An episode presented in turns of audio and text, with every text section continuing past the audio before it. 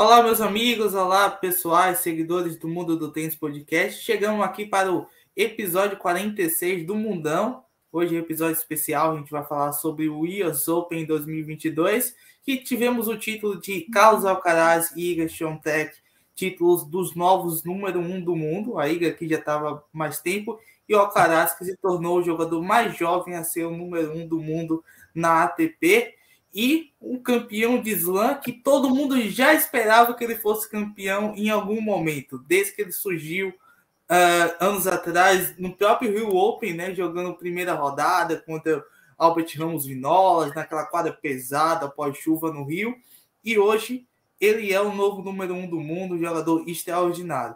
Hoje a gente está aqui com duas presenças especiais da Lucine, que é Tá sempre nos nossos spaces no Twitter, com o Pedro do Papo de Tênis. O Pedro já é quase sócio da gente já também aqui.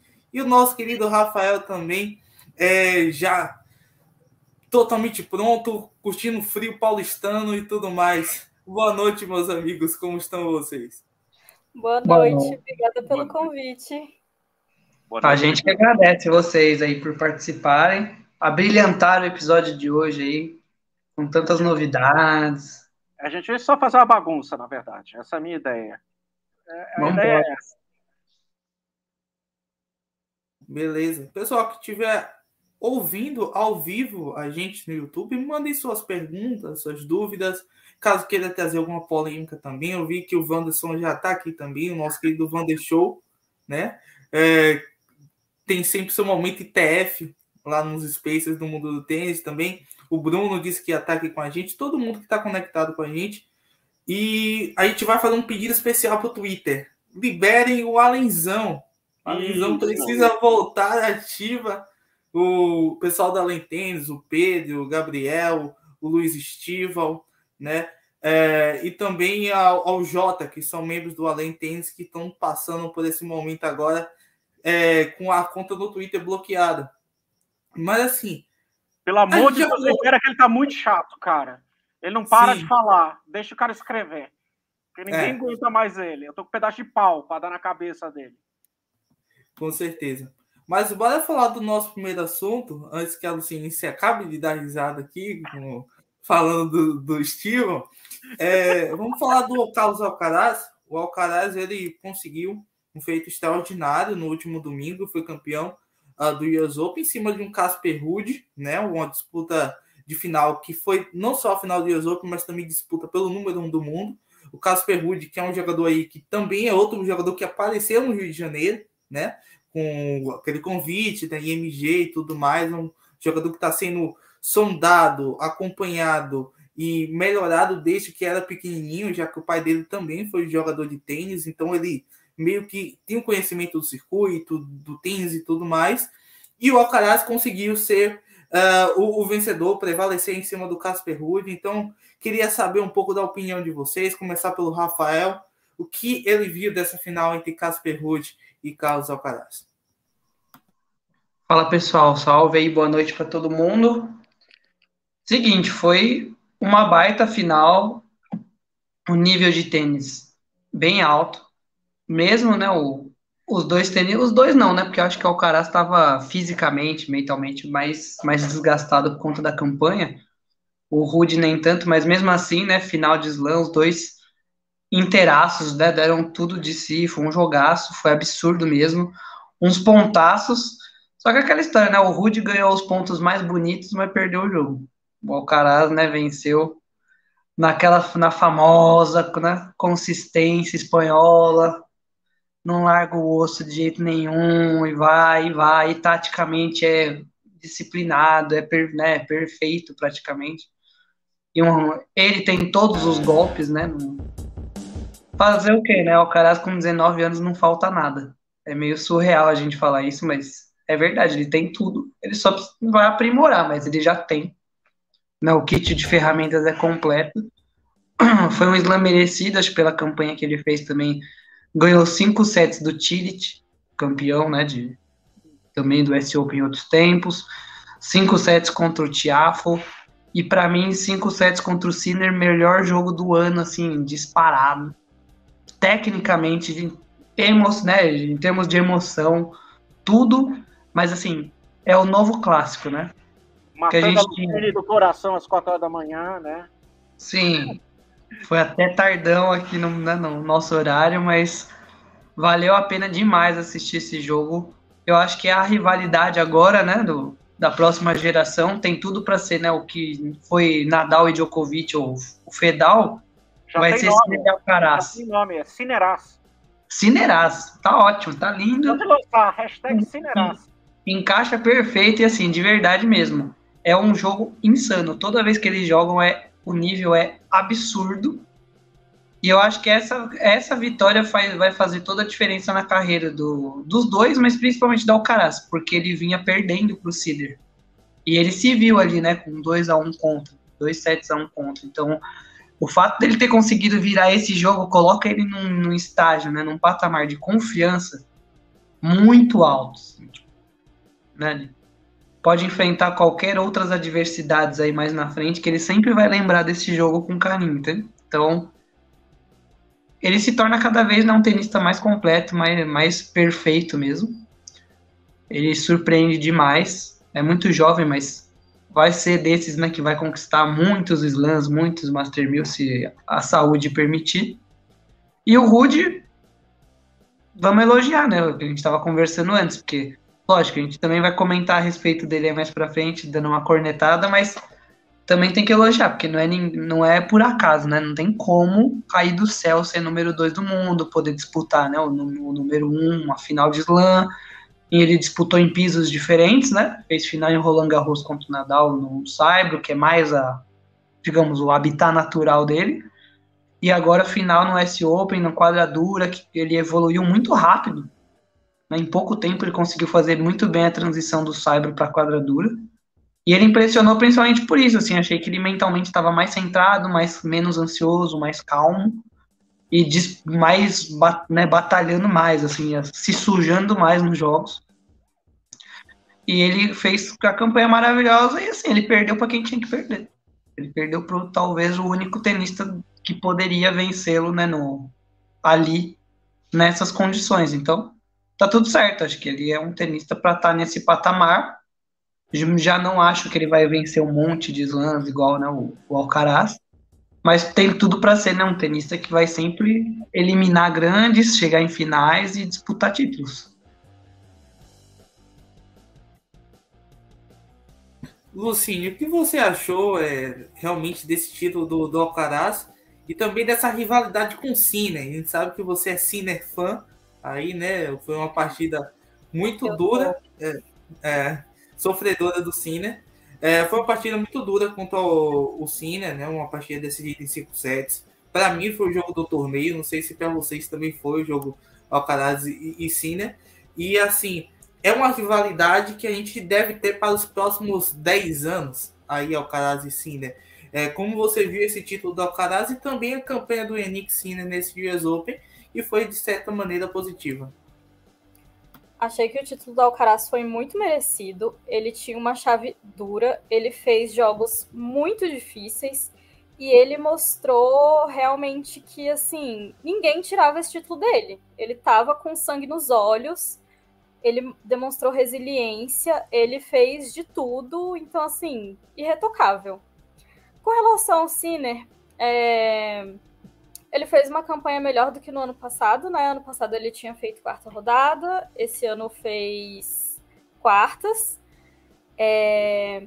E eu acho que ele está num momento da carreira que ele precisa ficar mais consistente para ele subir um pouquinho mais no ranking, para ele pegar chaves um pouco mais fáceis, porque ele está sempre parando nas quartas desses grandes torneios contra justamente é... adversários muito difíceis, né? Aqui no US Open foi contra o Alcaraz, em Wimbledon foi contra o Djokovic, no Australian Open foi contra o Tsitsipas. Então ele precisa subir um pouco o ranking e, claro, obviamente, ao mesmo tempo ir desenvolvendo mais o tênis dele agora com o Darren Cahill, que é o treinador dele desde Wimbledon.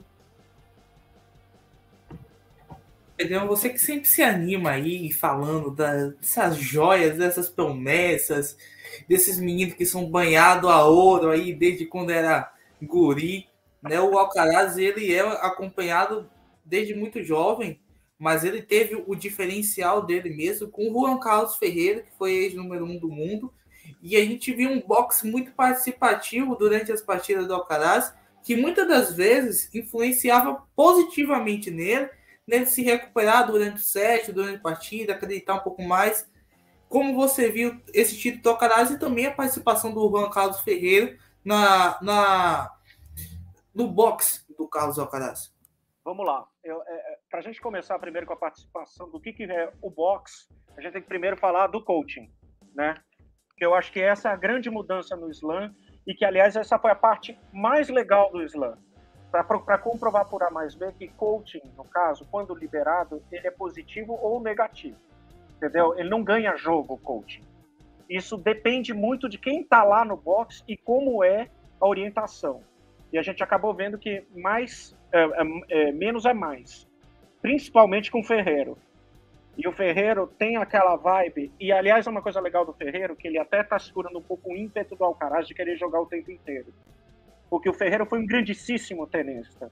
Né? Para quem não sabe, ele quase ganhou o Roland Garros em 2002 e chegou destruído na final e perdeu para o Albert Costa, sendo que os dois primeiros sets foi 6-0, 6-1. Né? Foi um passeio gigantesco. E o próprio Ferreiro era um cara que ele jogava muito parecido com o Alcaraz. O, olha, o Alcaraz era, é muito parecido com o Ferreiro. É a comparação correta de, de jogador, né? Em si. Ele joga muito a imagem do treinador dele. Então, Ferreiro, todas as, essas experiências desse matador de gigantes que ele era, ele passou isso para o Alcaraz e agora, obviamente, com o Alcaraz, ele tem uma joia é, muito mais lapidada do que ele foi, né? É, foi muito bonito de ver a comemoração dele e do Ferreiro no final, o abraço e o choro dos dois, né? Porque percebe-se que é um trabalho desde cedo, né? E é um trabalho onde o próprio Ferreiro diz que tem ainda muitas etapas para evoluir, como direita, como esquerda, como própria, o próprio saque, e que já são coisas que ele já está fazendo isso para ele ter já grandes campanhas, né? E, e falando um pouco do talvez o melhor jogo do campeonato, e eu acho que o melhor jogo de slam, acho que nos últimos cinco anos, que foi Sinner, Sinner e, e Alcaraz, ele tem um lado positivo que o nível de tênis foi tão surreal que a gente viu, inclusive de velocidade, de força, de habilidade, de pancadaria na bola, né? é, vai ser muito difícil da gente ver isso em outros jogadores, tá? Em outro tipo de tênis, assim. Para mim, eu acho que a gente atingiu um limite do que, do que, que o tênis, em termos físico, pode dar, né? E isso, o Cine e o, o, o, o Alcaraz mostraram muito isso. Porém, existe o lado negativo disso, tá? Eu não queria trazer o lado negativo dessa partida, que não houve o lado negativo é que muito tenista vai se basear e achar que ele pode fazer isso, mas não tem o talento dos dois, tá? Então, assim, Sinner e Alcaraz vão, vai ser a grande rivalidade. Talvez não acompanhado por um Rude em terceiro plano, como Murray foi durante muitos anos, né, no, no Big Four, né? E aí a gente vai ver o que, que vai dar, quem vai ser o quarto a chegar ali, né? Para fazer mais barulho também acredito que seja o Zverev, né? Porque o Tsitsipas está muito abaixo em termos de evolução. Houve uma involução no meio do caminho e agora com o Pulse está de novo nesse caminho de evolução, né? Então, assim, voltando, acho que Ferreiro, coaching foram grandes ideias, né? E, e, eu acho que é muito legal e eu acho que a ATP tem que manter isso, né? Essa, essa regra liberada. A, a WTA também porque percebe-se que é benéfico, mas nem sempre a resolução de, de, de, problemas é ali na quadra com o próprio, o próprio tenista. Não é o boxe que vai resolver. Né? E você que quase cravou o palpite aí, Pedro. Você Nossa, foi no, foi. no Casper. Só que Virou Casper... meme, hein? Virou meme, hein? Sim, mas. Virou meme com a frase mítica depois, mas eu preferi o Borna Coric. né? Porque é. o professor Diego não está aqui para falar, né? Mas né? virou um meme interno nosso. Mas eu preferi o Casper Ruud.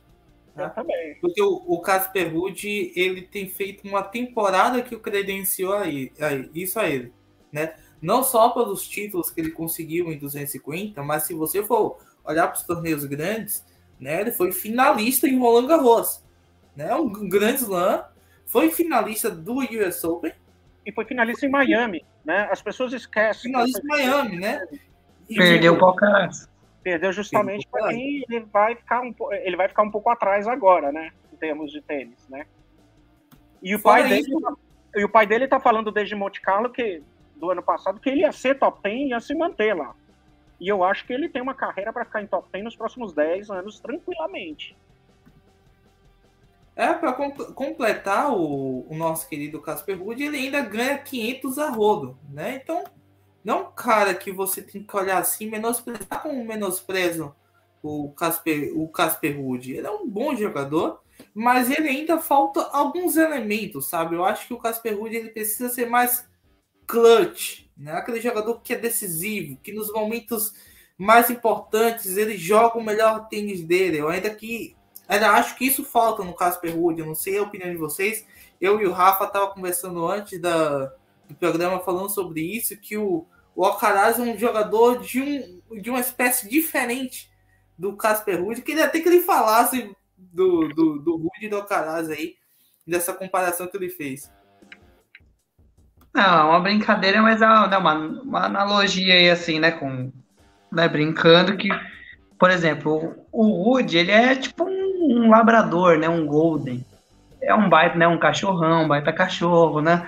Amigo, fofo, lindo, maravilhoso. Mas não é ele que vai proteger a sua casa, né? Não é ele que vai morder o bandido né? na hora que o cara estiver pulando, né? vai ser amigo, né? Do, do invasor. Agora, o Alcaraz não. O Alcaraz é um pastor alemão, né? Um pitbull, né? O negócio é brabo. Ele nasceu com a marca, né? De campeão. E infelizmente no tênis, acho que no tênis é um dos esportes que mais se vê isso, sabe? Né, de que você sabe assim, né, quando quando o jogador é clutch, né, por exemplo, como o Matheus falou.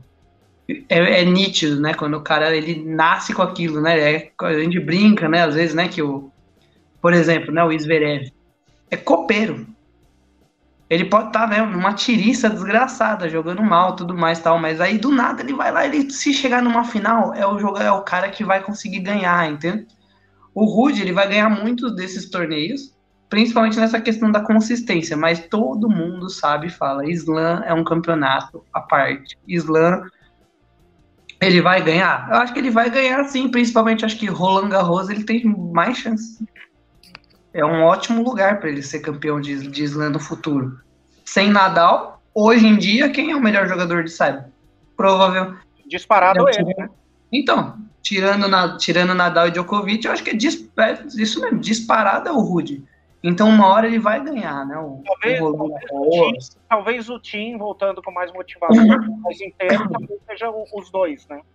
Exato, mas como o Tim, né, tá num momento muito difícil, né? Acho que e o Rude está num momento muito bom. O Rude tem tudo para ser, né, campeão aí, né, em, de slam no futuro. meio perdido, né? Exatamente, só que ele não é também esse patamar, entendeu? Esse mesmo lugar, esse mesmo degrau que o Alcaraz. O Alcaraz tá no degrau, né? Eu sei que vão falar, né, é muito cedo, né? Vamos é esperar. É o ponto do Mas assim, faz um quadradinho, o cara volta e ainda dá uma passada de direita espetacular. Então, para mim o Alcaraz ele... inteligência ali.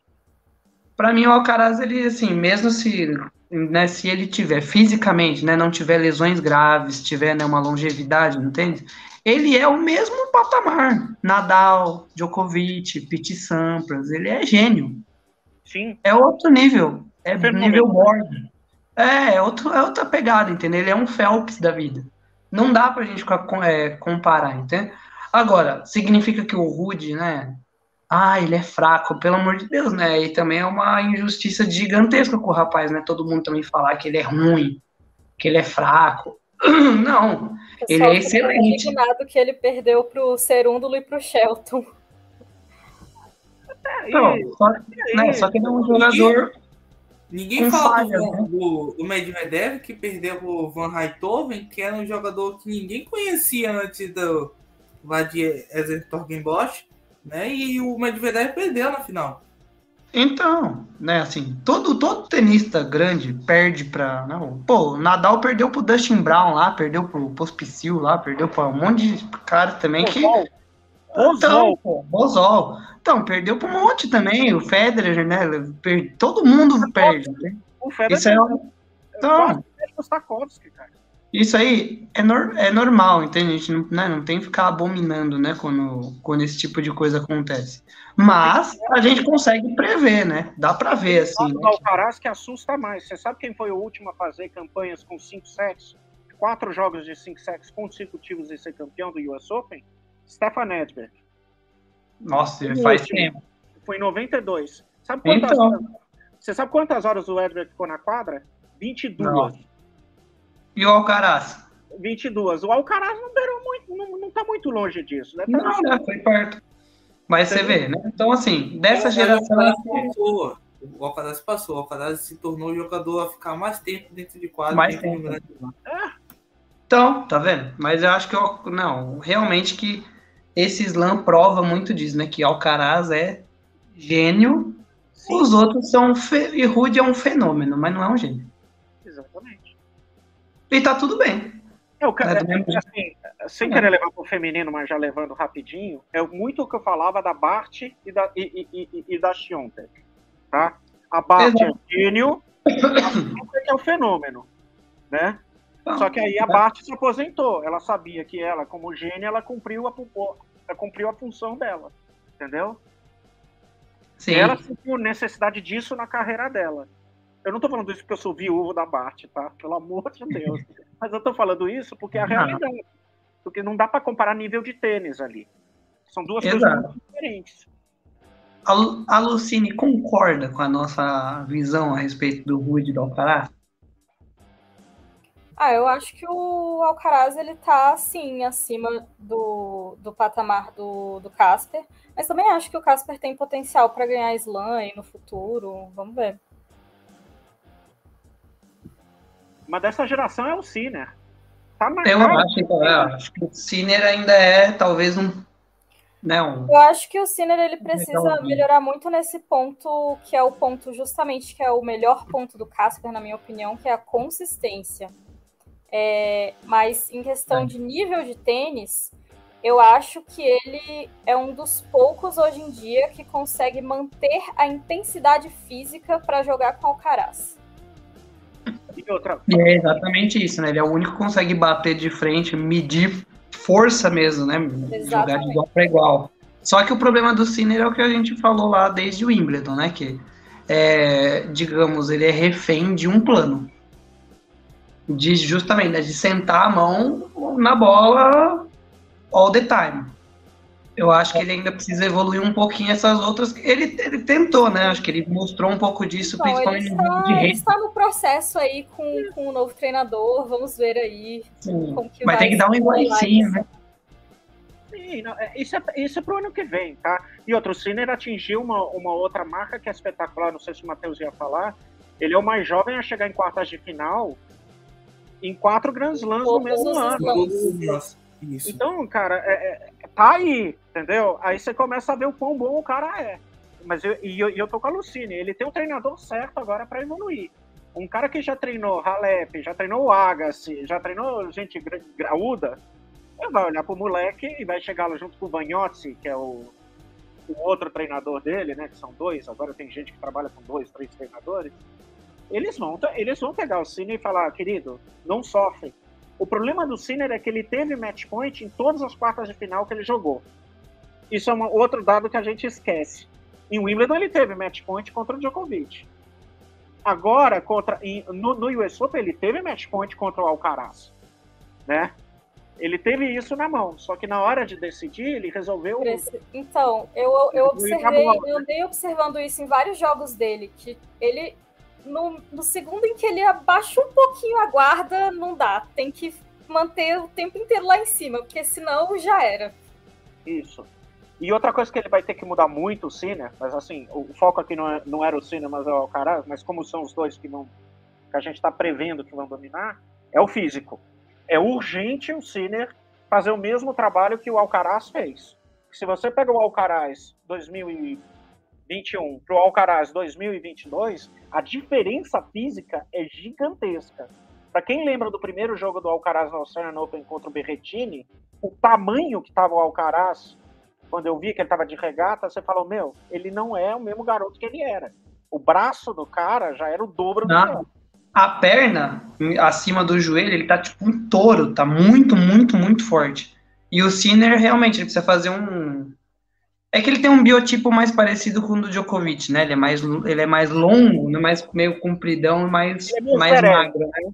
Ele é meio zero, é. ele é altão, móvel. Mas ele, mas então, precisa equilibrar um pouco melhor. Ele ficando muito musculoso assim, não, gente. Ele, o biotipo não. dele me lembra muito do Rublev, assim, de tipo musculoso, mais magrinho.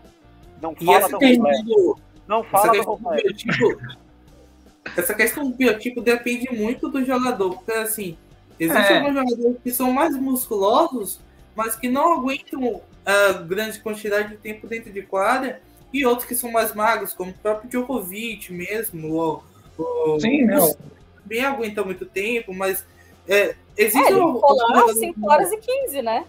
Sim. É, então, o Nadal, né, por exemplo, só usando como exemplo, né, o Nadal durante numa certa época da carreira, ele teve que perder peso Sim. muscular, teve que diminuir o tamanho do braço, né, e, do, e da perna, porque ele sobrecarregava o joelho. E aí estourava o joelho dele toda hora, né, ele teve lesão nos dois mais de uma vez é crônico. Então, às vezes tem isso também, mas é, entendi o que o Pedro falou, no sentido talvez desse balanceamento, assim, né? De equilibrar melhor. De aguentar, jogos mais longos. Porque, porque ele machuca muito, né?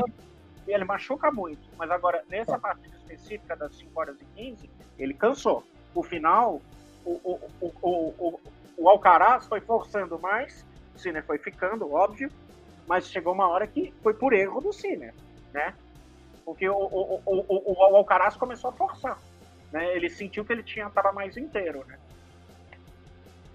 né? Agora, posso só meter um cacete aqui um pouquinho? Aí você vê a, diferente, a diferença aqui, isso é uma, uma coisa que eu vou deixar aqui a pauta no ar.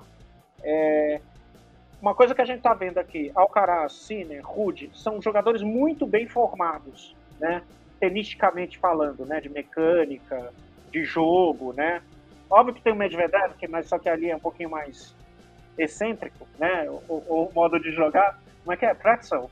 É o modo pretzel, Lucine? É o forehand de pretzel. É um gosto que precisa ser adquirido para ser apreciado. Tá vendo? Aí, tirando esses caras, a gente está vendo uma coisa que eu tenho percebido, isso masculino e feminino, o quão mal formados estão os jogadores, né? Porque aqueles que sobressaem mais o talento, mais o lado físico, eles ficam e ficam lá no topo, né? E isso está fazendo a diferença cada vez mais, né? E eu acho que isso é um grande alerta para aqueles que querem competir, pelo menos, ou estar tá num top 20, top 50, contra esses caras e darem algum trabalho, né? Isso é, um, é, é, é uma grande realidade. Inclusive no feminino, você brinca do pretzel, né, da, do Medvedev, tem o pretzel da, da, da Iga, né? que é o dela que é muito específico o modo dela jogar também. Então a gente é... tem que. É, eu estava ouvindo o podcast da WTA Insider, que a Courtney fez a entrevista com ela. Ela estava falando que teve dificuldade com a empunhadura dela e essa bola leve.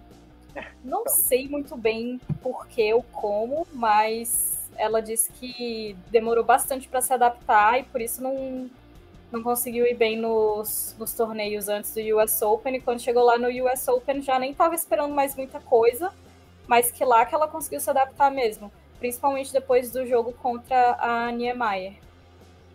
Ela é quase foi embora, né? Sim. Antes da gente é, falar do. Ela fez um comeback. Oi? Antes da gente falar do feminino, é, eu queria saber de vocês é, quais foram os destaques da chave masculina do US Open e o fator negativo, né? Porque assim, teve muitos jogadores perdendo para colombianos aleatórios na primeira rodada que não deveria ter acontecido, né? Esse aí é o cidadão vem... é o negativão, né? É o negativão Aí o cidadão vem aqui no podcast pré-Yes Open, olha a chave do cidadão, fala assim, poxa, ele tem uma primeira rodada acessível, uma segunda rodada acessível, esse cidadão pode chegar longe pela primeira vez da vida. Mas aí ele enfrenta um bonitão lá e perde acachapantemente, né, o nosso querido Stephens, que eu acho que ele deixou o tênis dele na Grécia, porque na América do Norte não chegou, não, bateu, não deu um match, né, Lucine? Não deu um match. O Matheus hoje, ele tá dando um descanso pro Rublev para ele enaltecer o Tsitsipas. Exatamente, para sentar a madeira. Vai lá. A, a, a, hora do Rublev ainda vai chegar. Ih, lá, ele, ele não esquece. Ai, ai. Gente, esse jogo realmente, assim, eu não sei onde o Tsitsipas estava com a cabeça. Mas, ó, eu vou te dizer, o Tsitsipas, você sabe que é aquele garoto que vai no resort pela primeira vez e vê a mesa de café da manhã e queima largada no primeiro dia? Sabe? Eu, vou fazer isso porque eu sou gordo, então eu posso falar disso. Entendeu? Você chega naquele primeiro dia, vê aquela mesa de café da manhã e ele fala assim: hoje eu me consagro, eu vou comer tudo que eu não como em casa, no café da manhã. Aí ele fica passando mal o resto do dia sabe? Não pode, não pode ir pra praia, não pode ir no tobogã, não pode nadar na piscina, tomar sol, o cara vai passar mal. Esse é o Tsitsipas, entendeu? Ele viu lá, ele olhou para uma mão, passou a aveia, sabe? Meteu o floco de aveia, meteu, meteu a, a, aquele mel, né? Pegou o café, comeu. Aí o cara começou a passar mal, entendeu? O Tsitsipas foi isso. Agora, vamos por falar em destaque, ah. para mim é Francis Tiafoe. Esse é o maior destaque. Ele e o Galan. O Galan, cara, é, é, é um caso à parte, tá? O jogo contra o Tsitsipas é o erro do Tsitsipas, mas o Galan fez um senhor torneio. Se a gente pensar o tenista que ele é, tá? E agora o Tiafoe foi brilhante. Para mim foi o cara mais carismático, o cara que soube usar a torcida, soube usar o treinador dele, coitado que mais dormia no jogo do que fazer qualquer outra coisa. Saudação N Ferreira. Tá? Eu, eu, eu, eu, eu me vejo no Ed Ferreira. Né? Chega a hora que tava lá dormindo. Mas, cara, ele, meu, foi o cara que soube fazer. E o cara que teve um jogo muito bom contra o. o eu. O. O Alcaraz. Foi um dos, cinco, dos três, quatro grandes jogos do Alcaraz do jogo. Do, no torneio, né? Ah, eu concordo com né, o, com destaque positivo, Tiafo, assim, disparado. Surpreendeu muito. Acho que, né, não. Quem, né, falaria, né, que ele chegaria na semifinal e fazendo o nível, né, de jogos e de tênis que ele apresentou. Ele eliminou o Nadal e quase eliminou o Alcaraz, né? Quase foi para a final do torneio. Então, foi mesmo surpreendente, ele jogou demais. Se ele continuar focadinho, né, jogando né, com a. E com eliminou o Rublev, para ir, eliminou o Rublev. Assim, o o Rublev. O favorito. Mas, ó, favorito. isso não me surpreendeu, porque ele já eliminou o Rublev na edição do ano passado. E eu previa que ia ser a mesma coisa. E foi. é verdade. Rublev, na nota. A questão do Rublev é que ele tem uma paixão incondicional por igualdades, sabe? Ele quer ficar zerado de slams, zerado de títulos grandes, e ele quer ter lá no seu Wikipedia que ele chegou às quartas de finais em todos os torneios. Porque se ele uhum. passar das quartas de finais, a gente já vai ter que começar a pensar nele como favorito. Né? Mas ele não quer deixar, ele não quer deixar. O, o Matheus, ele, ele tem síndrome de pegula? Síndrome de pegula. Só chega às quartas. Mas a, a pegula ela ainda chega à final de Masters 1000, de WTA no caso. Chegou é em Madrid. verdade.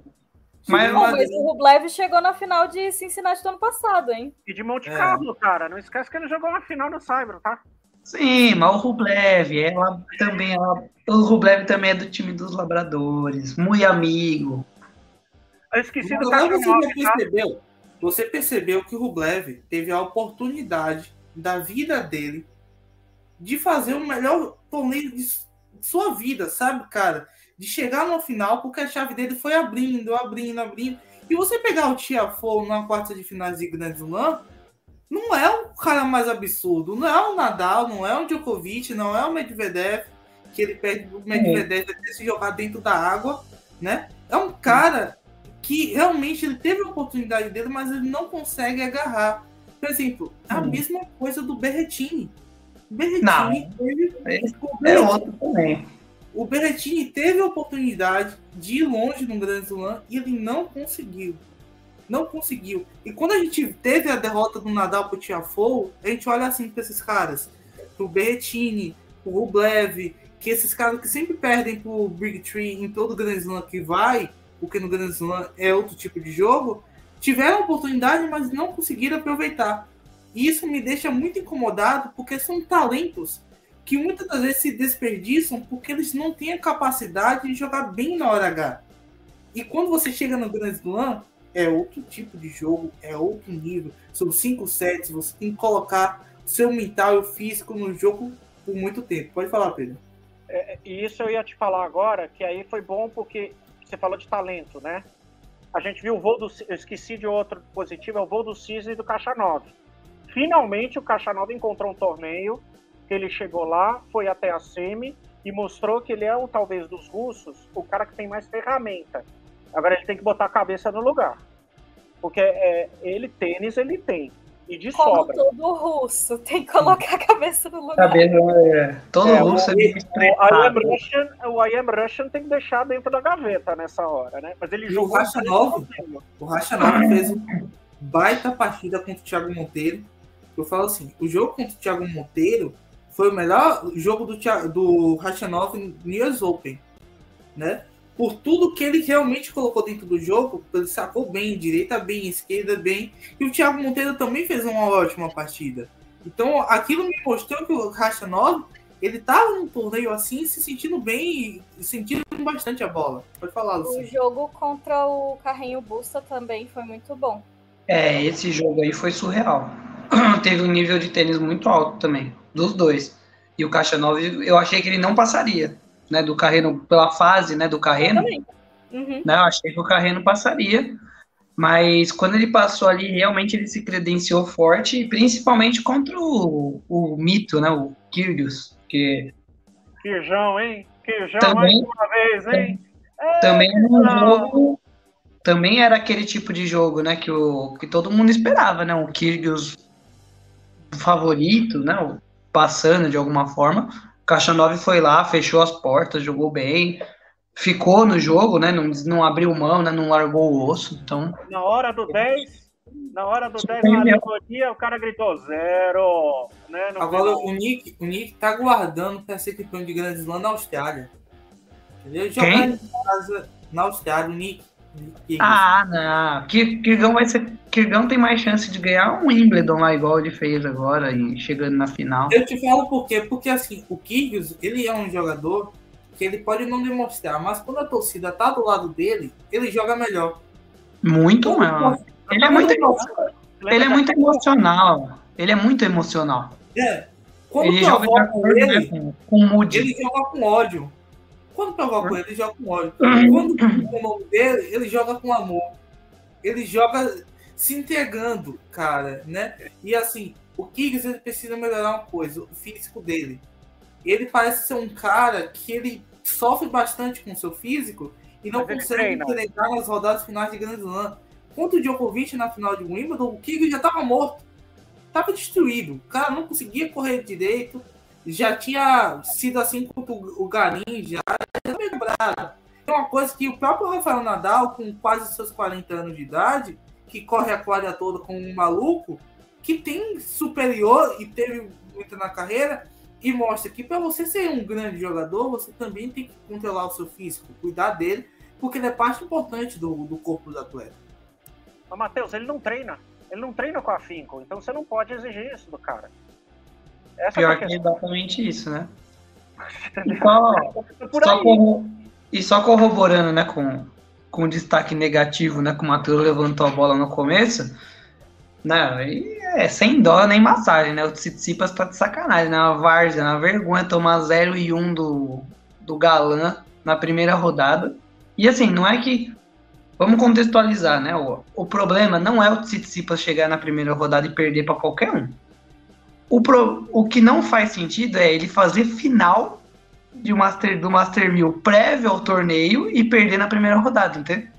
Por quê? Porque não é que, ah, nossa, tá numa, né, numa péssima fase, tá machucado, tá voltando de lesão. Não, o cara tinha acabado de chegar numa final, jogando bem, mostrando evolução. Aí ele chega na primeira rodada, toma 0 e 1, um, né, do, do Galan. Assim, ou realmente, ou ele sentiu alguma coisa, ou a noite anterior teve alguma coisa de errado.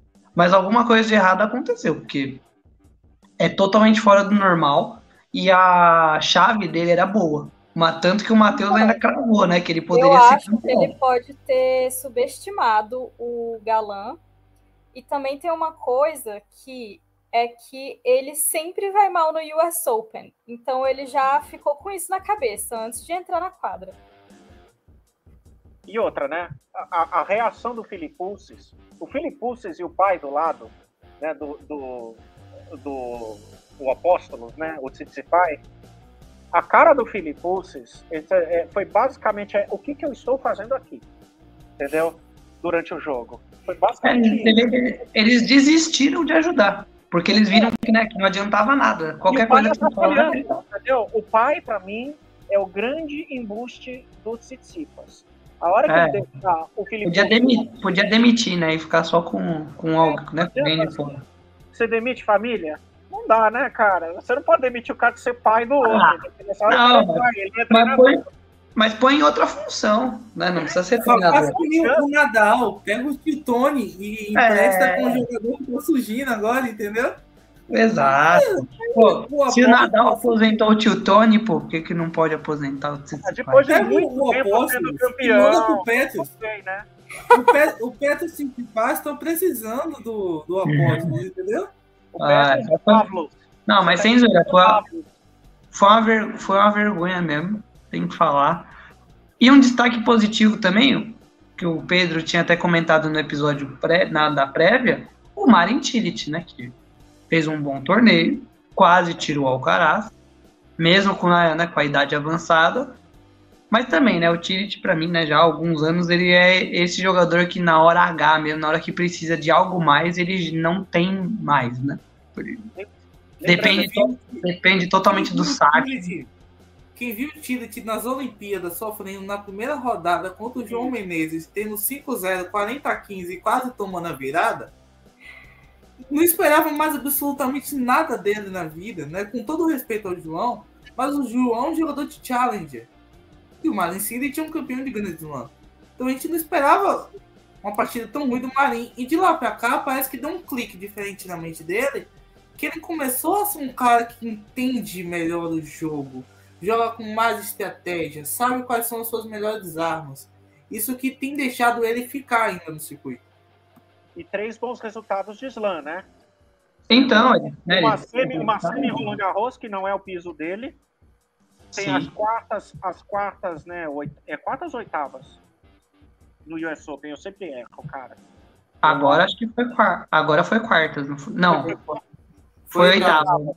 O- Foi porque quartas Open, foi contra o Sinner. Isso. Ó, cara.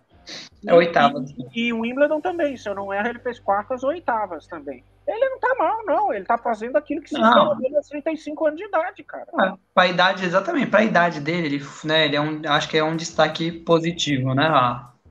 Tem mais alguém, Lucine, que você acha aí? Sim, além do Tsitsipas como destaque negativo, eu também me surpreendi com o Horkat caindo na segunda rodada para o Ivashka. Não esperava isso. Ele fez ele fez final contra o Carrinho Busta em Montreal. Foi. Então assim, tava numa fase boa. Ele não jogou mal, foi o Carrinho Busta que jogou muito bem. E esperava que ele fosse aí pelo menos até a quarta rodada, né? É que o Hurkacz eu tenho a sensação de que ele é, um, ele é meio kamikaze, sabe? Tipo, ele dá, dá a louca, ele Bem joga demais. É, dá a louca, ele joga demais, um ou dois torneios, aí daqui a pouco ele não, não joga nada. Ele, não, ele é zero consistente, né? É difícil a aposta dele.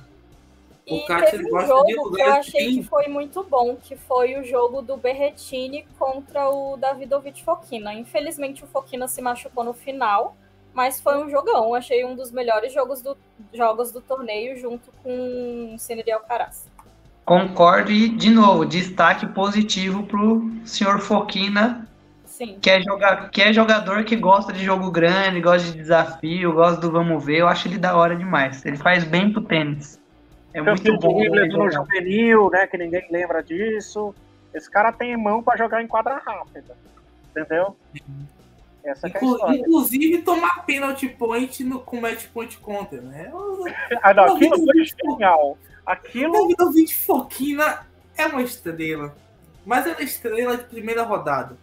Porque ele é um cara que. Né? É. Mas já que a gente tá falando de estrela, vamos falar da estrela maior da WTA no ano de 2022. Iga Swiatek, campeã do segundo Grand Slam no ano. Lembrar que, fora o Wimbledon, que a Iga fez oitava de finais, perdeu para Alice Cornet, foi oitava. Terceira rodada. Terceira rodada. Para Alice Cornet, que ela não jogou tão bem o Wimbledon, ela fez semifinal no Australian Open, foi campeã de Roland Garros e foi campeã do US Open. A Iga passou dos 10 mil pontos na WTA, coisa que a, a última pessoa a fez, fazer foi a Serena Williams. Tipo, Serena Williams, cara. É um, uma coisa absurda. E nos, nos grandes lances que contaram, ela foi longe. Ela foi longe, entendeu? O Wimbledon, que não contou ponto nenhum, ela caiu cedo. Mas Ou seja, contou, Olha, eu falo que torcedor não tem vergonha, cara. Aí, ó. Aí, ó. Provou que é torcedora. E, e, uma das coisas que muito foi falado durante essas duas semanas, falou assim: Poxa, a Iga não tá jogando bem, não tá jogando bem, mas a Iga tá ganhando. E um dos diferenciais dos grandes jogadores é ganhar partidas mesmo quando não joga bem.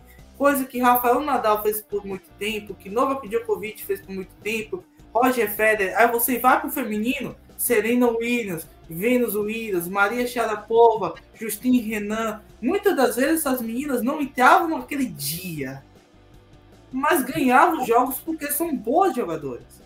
A Iga a gente sempre fala, ela tem algumas coisas para melhorar. A Iga precisa melhorar o saque. O saque da Iga é ainda um ponto de vulnerabilidade no jogo dela que ela sofre até contra essa balenca, né? A gente, e, falou assim, isso, a gente falou isso e na final ela fez o oposto, né? Sacou que nem um animal, né? Sim. Porém, durante o torneio, apesar de ela ela tava tendo dificuldade de fundo de quadra mesmo, mas o saque dela estava sendo o ponto mais consistente do jogo, dos jogos dela ao longo do torneio. Então acho que ela está trabalhando nesse saque. Claro que ainda não está bom, mas está em processo. Sim.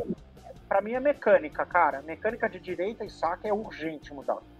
Cara, a, a direita, nego, jantava ela lá. Ela tem uma preparação longa você falou muito da bola, da bola e da empunhadura dela, né, Lucinha?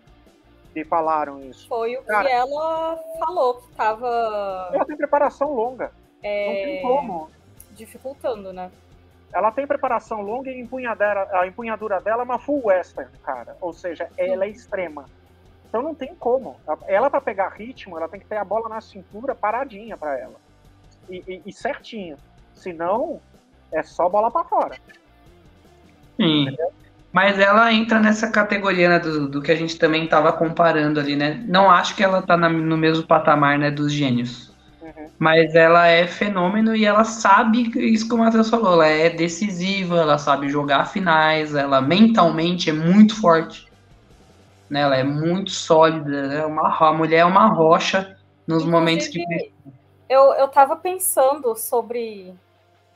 Enfim, tava pensando coisas. E aí, justamente, é, a Goff foi a jogadora que jogou bem o torneio, chegou nas quartas, né?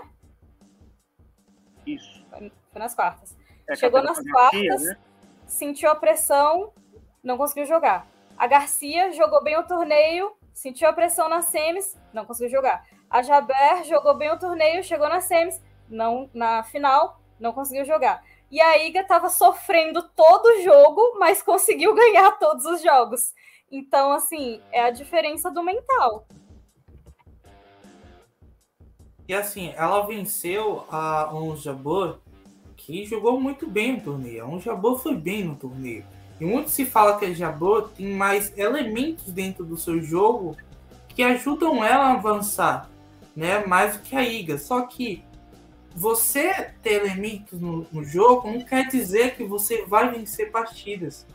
Muitas das vezes a gente viu isso no tênis naturalmente. A gente, principalmente na WTA, muita gente falava que a Sharapova era mais habilidosa que a Serena Williams.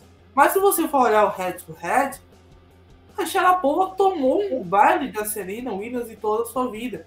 Mas não é porque você tem mais peças, você tem que ter encaixe de jogo, você tem que ter um mental forte, você tem que estar num bom dia, tem que usar estratégia, porque tem estratégia, tem uma partida de xadrez, em que você tem que saber usar suas armas para manipular a arma do adversário. Isso é uma das coisas que a Iga faz muito bem. Por exemplo, ela pegou a Sabalenka, a Sabalenka tem um ótimo serviço. O que a Iga faz?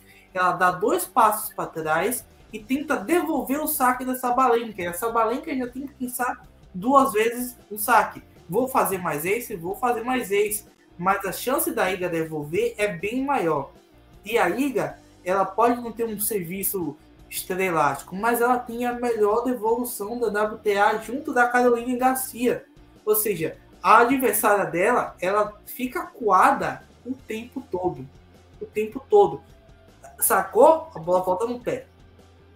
E isso é complicado. A Iga e o Sinner, eu acho eles muito parecidos nesse quesito de devolução. Eles colocam muita pressão nos adversários, assim. Iga, Iga Sinner, Rude e Medvedev. São, são aqueles que recuam. Você vê, você, você vê que os caras estão eles estão devolvendo quase no juiz de linha lá atrás. Aprendiz de Nadal, né? Aprendiz de Nadal. Agora, só queria falar um negócio da ONS, cara. Ela ganhou muito jogo nesse. E aí eu, eu vi uma. Ela jogou um set mal que estourou a final dela, que foi o primeiro. Porque o segundo, ela voltou. De alguma forma encontrou um jeito de levar pro tie break. Tá? E Sim. agora, e agora, o mais importante da história toda é que a Jabel ganhou muito jogo na pancadaria. Isso é uma evolução para ela, tá? Isso Inclusive, torneio... eu acho que ela devia ter jogado a final mais assim. Ela devia tentou, ter colocado mais a mão na bola. Isso, ela tentou no segundo set. Foi aí que ela levou pro, pro tie break. Você via que ela não estava é, dando né? na bola. Né? Sim, mas ela, ela ainda ela tem que tomar muito esse cuidado, né, de acabar não caindo nessa identificação, assim, né, nesse estigma de jogadora que sente final. Isso. Porque Sim. todo mundo já tá pesando, né, nela em cima disso. Se ela mesma acabar, né, acreditando, não lidando muito bem com isso, a, o nível de confiança dela vai ser sempre baixo, né, na, na final. Vai, a pressão dela vai ser muito maior do que das, das adversárias. Ela tem que tomar muito esse cuidado, né? vira o Murray no Australian Open, né? Tetra vice. Exatamente. Então, assim, Ele já né? entra na final falando, putz, cara, de novo. Exato. Você vai, já entra derrotado, sabe? Então, ela precisa trabalhar muito bem isso para não cair nesse lugar. Porque ela é muito boa tenista, né? Ela, realmente, em termos de, do kit de ferramentas e tudo mais, ela é talvez a, a melhor, ou a mais versátil. Inclusive, na coletiva de imprensa dela antes do, do jogo, eu achei uma coisa meio assim que já parecia um pensamento de hum, não sei se vou conseguir. Que ela falou, tipo, ah, a Iga quase nunca perde em final, né? Então vai ser muito difícil e tal. Tipo, cara, não sei se esse é o pensamento para você ir pra final, sacou? E, e, é engraçado que ela, ela encontrou, você falou, a gente falou de devolução, ela encontrou a, o antídoto para devolução da Garcia, que é justamente o oposto, o oposto da Iga. O que a Iga recua, a Garcia avança, né? É quase um saber, né? Que ela faz, né? Ela fica... A Garcia, ela, ela praticamente pega a bola dentro da área de saque. E... Não, ela devolve e já tá na rede. Já tá é. na rede. E a, e a, a, a ONS conseguiu o antídoto para isso, né? ela ainda não encontrou o, o antídoto para o oposto, né? A pessoa está muito longe de mim, entendeu? E hum. aí, o segundo saque da ONS é onde pega, né? Que aí é um convite ao prazer, né, Lucine? É. Sim. E aí a Iga pergunta onde é que tá o deus dela, e aí é ponto. Mas eu acho que. Eu não sei. Eu foi a impressão que eu tive assistindo esse jogo. A Garcia estava muito abaixo. tava muito errática, tava. Ela parecia que tava com a cabeça longe, ela sentiu mesmo. E aí, ela assim, que sentiu, né? Exatamente. E aí a Onze impôs o jogo dela, e aí, de fato, não deu chances para Garcia voltar, mas a Garcia não entrou bem na partida. Ela viu a chance na frente dela. Essa que é o problema, entendeu? Quando Exatamente. Você... Né? Eu vou ganhar. E foi com todas elas. Foi com a Golf, depois com a Garcia e depois com a Jabé. Exatamente. Assustou, né? Esse é o ponto, né? Acho que a Iga ela é a melhor nessa parte. É, ela não assusta. Sabe lidar com isso. Não. Mas se perder, ela também perde mais em paz, entendeu? Ela Sim. fica, ela lida bem, vai, né? Na sequência ela já volta. É. Ela tem outra mentalidade, então é muito difícil, né? E acho assim, né? Que fica cada vez mais impossível, inviável questioná-la, entendeu? E sorria, ela, sorria, sorria. Por mais que ela jogue. Eloy. Olha que momento nadalesco que a gente está vendo aí. Mordendo Não, a orelha mas... da taça. Mas também, né? Iga que é, assim, a maior baba-ovo, a maior nadalesca que existe no circuito, né? Porque ela só fala... fazendo homenagem ao seu ídolo. Ela é nadalete total, ela fala dele em toda entrevista, ela é né, venerou ele lá, né? Bahia, a gente diria que a Iga paga pau para o Rafael Nadal. E é exatamente isso. Eu também, quem não? Mas... Quem não, né? Essa é a pergunta. Ah, mas acho que, né, ela. Acho que ela, né, tá. Já pode se ver, talvez, né, um pouquinho mais próxima dele aí nesse, né, nesse patamar, porque ela já é Cara, é número um do mundo, muito vencedora. O legal foi que ela disse que o, a virada dele, né, o, o comeback do, do Nadal no Australian Open inspirou muito ela. E realmente esse ano, assim, ela fez muitos, muitas viradas de jogos, então acho que foi uma coisa real mesmo, assim. Acho que assim, ela se inspira na, na parte mental ali, né? No espírito Nadal, né? De, de se portar, de jogar na quadra, né? Ela lembra bastante. Só que é isso, ela tá acima das outras mentalmente. Muito assim. Agora a gente está falando sobre oportunidades perdidas. A gente teve a Bia com mais uma chance de ir longe no Grande Slam e caiu na segunda rodada para Bianca Andreescu. E eu falo por eu ser muito fã também da Bianca, a gente conhece aqui durante muito tempo. A Bianca contra a Bia não jogou bem. Só que a Bia foi muito pior do que a Bianca. O primeiro set da Bianca contra a Bia foi muito bom, devolveu bem, sacou bem e tudo mais. Mas o segundo da Bianca, a Bianca não conseguia sacar e a Bia não conseguia devolver o saque da Bia. Eu acho que a Bia, no segundo set, ela já tava com o triplex alugado na cabeça. É. Tanto e... que a Bianca pegou a Caroline Garcia e tomou uma surra. Porque ela estava apresentando os mesmos problemas que apresentaram contra a Bia e contra a Harmonita na primeira rodada. A Bianca não está conseguindo sacar.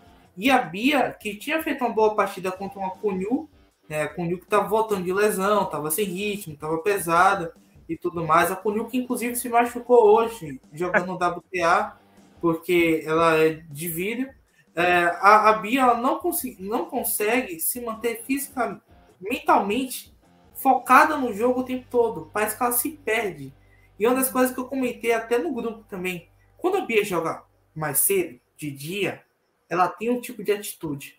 Quando ela joga no fechamento da rodada, ela tem outro tipo de atitude. E não é referência à velocidade da bola, peso da bola. É muito questão mental. Parece que ela se perde dentro do jogo e acaba pensando demais nele e acaba perdendo foco total, sabe? Quando você se perde dentro do seu, perde dentro do seu mundo. Conta a Claire Leo em São José, já tinha sido assim. E conta a Andresco ficou muito claro que ela se perdeu dentro do seu ser. E aí você vai e volta para Toronto, a maioria das partidas da Bia em Toronto foram de dia, né? Pegou a Leila de dia, a Iga de dia, a Halep de dia, a Carolina Pliskova foi a única que foi ali no comecinho da noite e tudo mais. E isso é uma coisa que me incomoda. Será se a Bia ela tem dificuldades para jogar partidas mais tarde por conta de uma perda de foco durante o caminho. Não sei se vocês Com conseguem certeza. ver isso também. Eu acho que a sua teoria está certíssima. E hoje ela sofreu com contra a Clara Towson com o mesmo problema, né? Quase bateu na trave no primeiro set. Ela teve sorte que ela é muito superior ainda a Towson. E aí no segundo set ela ligou o motor, né? Porque senão. Mas isso, é Mas isso que o Matheus falou acontece bastante mesmo, em qualquer modalidade, né? Porque às vezes a gente pensa assim, né? De que, ah, é, fulano, fulano, né, vai ter mais tempo, né, de, de se preparar. Mas isso às vezes é o tiro no pé por conta disso, porque você ganha, é, tem muito tempo também para ficar pensando demais. Ou se perdendo, né, no, nos pensamentos e nas emoções. Então, tem tenis, né, tem quem goste, né, quem lida bem com isso, e tem quem realmente lida, lida mal, né, não encaixa tão bem. Porque isso às vezes alimenta ansiedade ou abre portas mesmo, né, para pensar mais, mais coisas negativas, então Agora, vocês acham que a campanha da Bia nos grandes lances em 2022 foi decepcionante? Acha que ela poderia ter feito mais neles? Porque, assim, é, na minha opinião, né, é opinião minha, né, não sou nenhum jogador, ela teve a oportunidade de um Wimbledon depois de ganhar dois títulos na grama contra a Caio Yuvan, que não é uma grande jogadora na grama, teve a oportunidade em Roland Garros de chegar mais longe, embora a Kaya Kanep seja uma boa jogadora, jogadora experiente, mas é uma jogadora ganhável, principalmente no Cyber. E no US Open, ela com cabeça de chave, pegou o Andresco em uma fase, que também não estava jogando aquilo tudo e não conseguiu ir longe. Será o que vocês acham? Acho que a Bia decepcionou ou acho que tá bom pro primeiro ano dela dentro do top 20? Lucine, emenda, Lucine. Ah, eu acho assim, eu acho que ela ainda sente muita pressão nos grandes lances. Eu acho que ela considera realmente um, um torneio assim de ainda não estou nesse nível, nessa, nesse, nesse patamar, sabe? E ela ainda sente muita pressão. Eu acho que talvez agora que ela vai jogar vários torneios no fim do ano e não sei, espero que ela é, tenha mais confiança nela mesma, no jogo dela, para quando ela chegar num grande slam, ela falar, cara, eu pertenço a esse lugar, sacou? Eu, não, não tem por que sentir pressão, eu tô nesse nível. Eu, eu tenho... Uma... Fala aí, fala aí, não, eu ia falar exatamente isso, que, ela, né, que é o que a Lucine falou mesmo, ela precisa ficar mais cascuda em grandes lãs, entendeu? Em, em, nível nesse patamar, se acostumar né, a jogar, disputar torneios assim e mentalmente, né, colocar isso para ela mesma, né, de que é possível, de que, de que é capaz, de que ela merece tá lá. Mas no começo é difícil, não há. E assim, com todo respeito, mas não existe pessoa mais zicada do que Beatriz Haddad Maia em chave de slam. Tipo, ela não pega uma chave decente, assim, de nossa, essa chave tá mais aberta, mais de boa. Não. Tipo, mesmo sendo top 20 e tal, ela só pega chave duríssima. Então eu não acho que é decepcionante. Eu acho que para uma primeira temporada no nível que ela tá, é ok, dava para ser um pouquinho melhor, mas não chega a ser uma decepção. Né? Acho que só que dá para melhorar, entende? Que ela consegue mais do que isso. Eu tenho uma teoria. Vamos ver se vocês concordam comigo. Eu acho que a análise tem que ser feita em dois momentos. É a Bia depois da Australian Open a final, né? E começa a vir os grandes resultados é, na gira de Cyber, inclusive os 125 que ela jogou, que aí isso credenciou ela a ter chaves Cara, eu vou te dizer que a chave mais dura que ela teve foi o US Open. Ela, ela não passaria da terceira rodada da Garcia. E isso é uma coisa que é clara. O jogo não casa. Entendeu? Já começa por aí. Agora, tem a Bia nesse ponto, antes disso, né? Que é o início do ano, para Bia Roland Garros em diante. Que é onde a Bia ela se bota nesse patamar que ela tá que aí, ok, aí é, ela começa a entender que tipo de jogador ela vai ser. E eu acho que ela tá jogando um bando de torneio agora, para ela, quando ela encerrar a temporada dela, ela dizer, bom, ok, eu sou uma jogadora top 15, né? 15, 20, 30. Então, o meu o meu o meu patamar vai ser esse. Qual Eu vou ser cabeça de chave provavelmente em todos os slams que eu for jogar, vou ser cabeça de chave nos mil que eu vou jogar, entendeu? Então, assim, é, o que, que eu tenho que fazer? Ah, minha meta é fazer no, no mínimo oitava de final, entendeu? Aí ela começa a planificar isso. Eu acho que antes ela não tinha essa parte. Agora que ela tá fazendo tudo no susto. A temporada de grama dela foi muito no susto. Porque a grama também, assim, é um piso que é muito bacana, mas mascara muita coisa ruim do jogo que ela precisava melhorar. Ela demorou muito para depois melhorar e aí fazer a grande campanha de Toronto, fazer chegar credenciada para um, um US Open legal.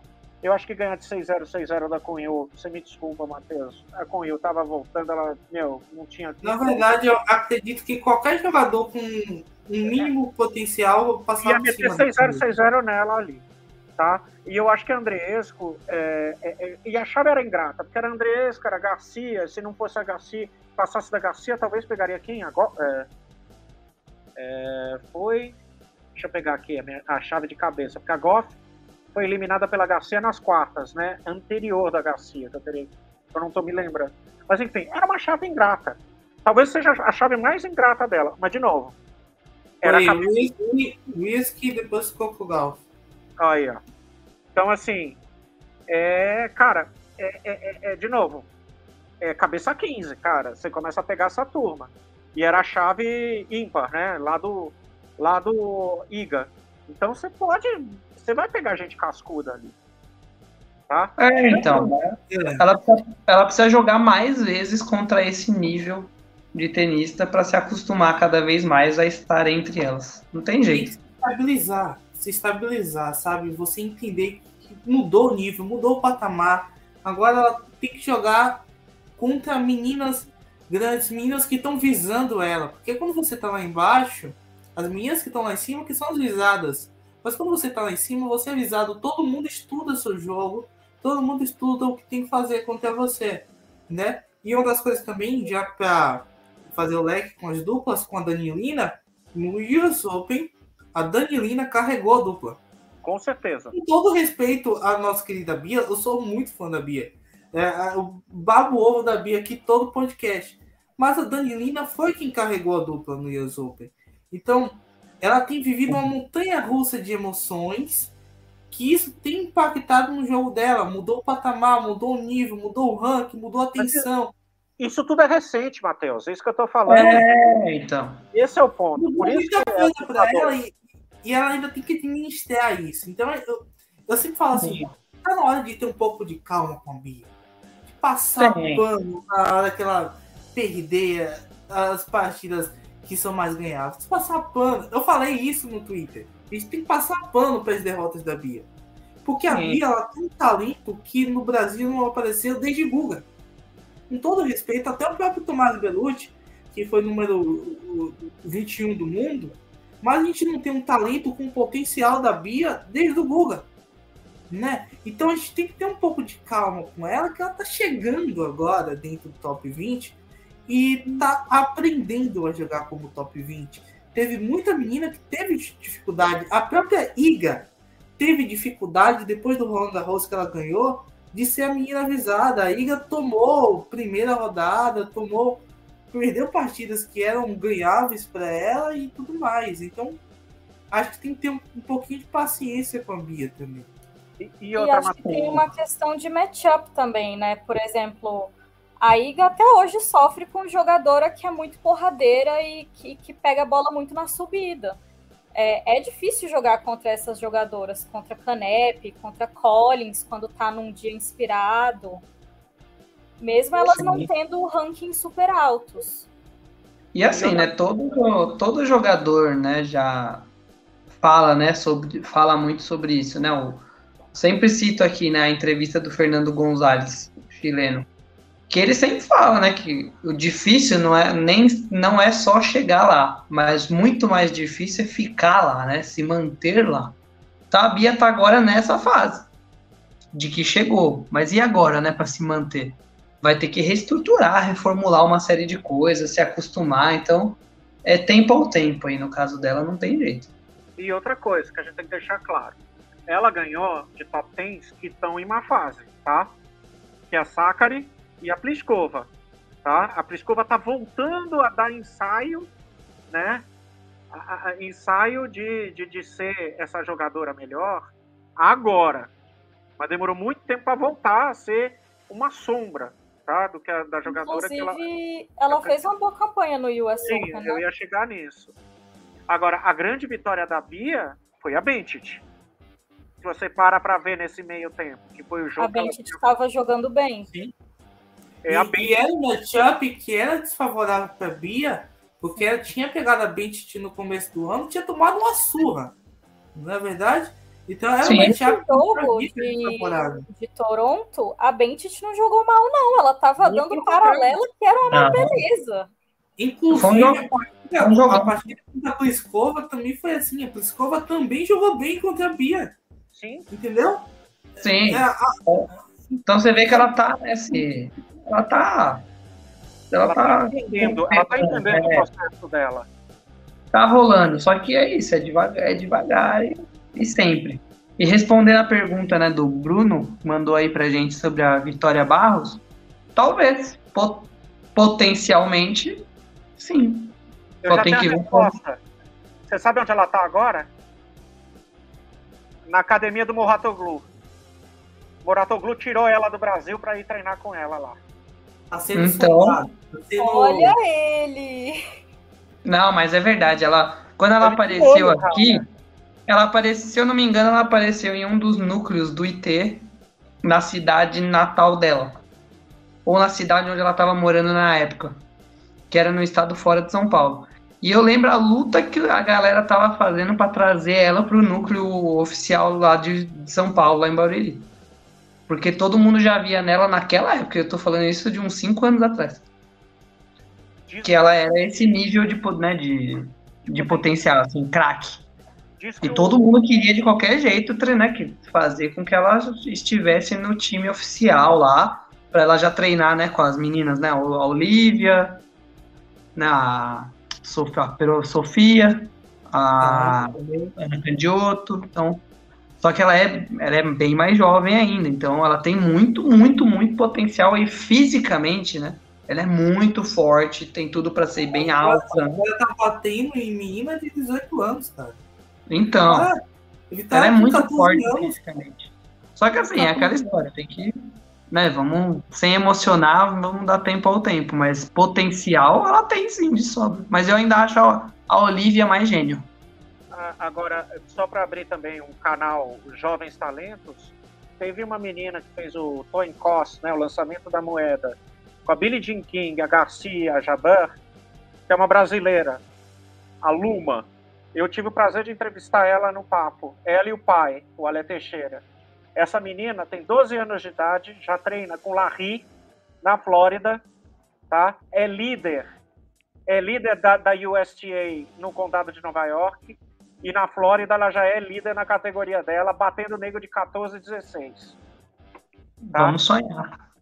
Essa menina tem que ficar de olho. E tem também as, as, as irmãs Schultz, né, que eu sempre falo aqui, que já estão no college lá, eh, na Flórida, em Eckhart, que são excelentes. Agora a gente está falando sobre promessas e tudo mais.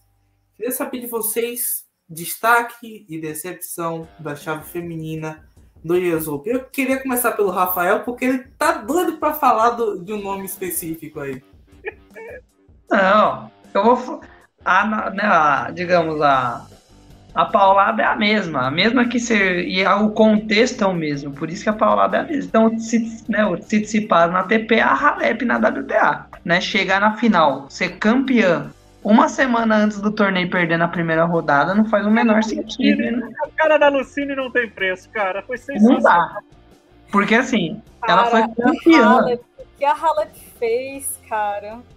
Uma semana antes ela foi campeã. Perder para um ITF player. Não, Então, e detalhe, e detalhe a menina nada. perdeu pra Rebeca Marino na sequência. Pior ainda, entendeu? Sabe, a Halep, pelo amor de Deus. E, acho, e de novo, chave abertinha, tá? A chave dela era boa. Nossa, era uma mão com açúcar, cara. Foi cansaço? Foi o quê? Porque eu não vi o jogo. Foi ruindade mesmo. Foi. Foi Matheus. Matheus, não, o Matheus acompanhou melhor, mas de verdade, eu acho, né, assim, eu não acho que ela que foi fisicamente, não, acho que ela jogou muito, muito abaixo, mas muito mal. E é estranho mal. ela. Ela cometeu Realmente. muito erro no forçado. O jogo da Halep é baseado em não errar. Então, Entendeu? Então, ela jogou é assim, nada, longíssimo do, do que ela pode apresentar, e depois de acabar de ser campeã, sabe, né, com uma chave boa, tudo pra E a voltar. temporada dela boa, né? foi Fez IPF, grau em dois. Wimbledon. Fez É. semi em Wimbledon, ganhou no Canadá e primeira rodada foi assim chocante. Foi chocante esse resultado. Mas eu posso falar do pior jogo que eu vi. Foi Muguruza e Petra Kvitova. Olha, essas também são super foi deles. Foi, Nossa, é, tecnicamente foi feia, né? foi feio, cara. Entendeu? Era Não, mas pior né? do que esse foi o de 5 sets na ATP, que foi Rublev e Chapovalov. Nossa, esse também. é- é- foi o mesmo nível de jogo. O du- duplo Foi pior, porque mentalmente eles são piores. Nossa, é o flo- flopão contra o flopinho. olha lá. Ah, garoto! Ai, Meu Deus do céu. Mas agora, e Kvitova fala- foi, sempre- foi, foi péssimo, cara. Foi assim. falando de flop, o Pedro vai gostar dessa, né? Falando de flop, e minha decepção, é a Maria Sakkari. Não, eu, Que eu, foi eu falei, Ai, mas é sério. eu não esperava muito dela, honestamente. Mas é porque não é questão dela, é que a chave dela tava muito tranquila pra ela, sabe? E Mas, jogou. mas a fase é péssima, Matheus, e já não é de agora, né? Uma Exatamente, teoria, ela já hein? perdeu da Bia três vezes. Ela caiu pra Xi Wang, que não é nem uma das cinco principais chinesas. Olha, No tênis chinês, não é lá essas coisas. não, Tem uma, você. umas meninas chinesas aí que são muito superiores a Xi Wang. E ela perdeu da Xi Wang na segunda rodada, tomando uma virada que foi uma atuação pateticamente ridícula, que Não, eu- condiz com, com nenhum top 10. E eu vou te responder. O problema dela se chama Tom Hill, cara. Ela tá insistindo nesse cara. Esse cara não tá dando nada pra ela. O jogo continua o mesmo. Quando o treinador empaca naquilo que ele tá te passando, quem é que tá errado? Você que tá na quadra ali tentando e sendo disciplinado, porque ela é uma jogadora disciplinada taticamente, né? Dentro do plano de ataque dela é isso, é dar na bola, né? E é provavelmente alguma ordem do treinador, né? Dá na bola que você tem mão tem uma direita possante, vai lá e senta a mão, cara. Né? E esse cara, cara, já não tá dando mais fruto. É preferível ela ir treinar. você acha que ela consegue ter algum outro tipo de jogo? Ah, eu não sei. Ela tem, cara, ela provou momentos que ela tem um pouquinho mais de variação, entendeu? Ela não é má na rede, tá? Ela não é má na rede. Ela tem um slice, sim. O problema é que, cara, é- é- tem palavras que são. Tem, tem, tem palavras que, que são palavrões na WTA, né? Jo- jo- é, voleio e slice, né? E que Cara, quando, assim, e que quando É, faz, né? Pecado. às vezes eu vi a Sakari tentando variação, o slice flutua, o voleio fica na rede. É, é treinamento, cara. Isso é porque ela não treinamento. treina. Isso é Entendeu? treinamento. Slide, Não, slide mas, treinamento. ó, Não, não sei se o Pedro. Não, sei que o Pedro conhece, é mais, mais fã dela, vai, vai falar com mais convicção. Mas digamos assim, eu entendo essa coisa né, de bater na bola, né, de jogar pra frente. Mas ela me parece, pelo menos, né, nos jogos que eu vi ela jogar bem e ganhar, que ela joga melhor sendo tenista defensiva. Sai breve, correndo. sai É, tipo, balão, É, ela, ela joga melhor ruína. então, ela joga melhor sendo sarna, chata, passando todas de volta e ficando. Foram os melhores jogos que eu vi dela, não foi ela, nossa, amassando. perdeu fazendo pra uma Bia? fleclé. Como ela perdeu pra Bia? Ela perdeu pra Bia porque ela que- resolveu dar na bola. O que, que a Bia fazia? Angulava. Angulava e dava o balão. Aí ela ficava- Coisa que a Sakari, a Sakari tinha feito em 2021 contra a Bianca, no próprio US Open. Exato. Ela simplesmente devolvia tudo que era possível contra a Bianca e transformava o jogo em um jogo físico. E o físico da Sakari é um físico abençoado. É isso que eu te falo. Aí é que eu te falo. Isso não é ordem do treinador? Não é, não é planejamento do É, treinador? Aí, co- Tá. co- Taticamente tá errado, né? Então, exatamente. Como é que ela chega em 2022 tendo o oposto? Quem, quem é que tá errada? ela também tem que perceber dentro da quadra, ó, cara, eu, eu vou meter bronca aqui. Eu vou, eu vou jogar mais na, na, na tranquilidade. Porque eu sei que a hora que eu, der uma, que, que eu der uma patada de direita, não vai ter conversa. Entendeu? Sim. É isso que eu É, não sei se ela consegue. Justamente, eu acho que assim.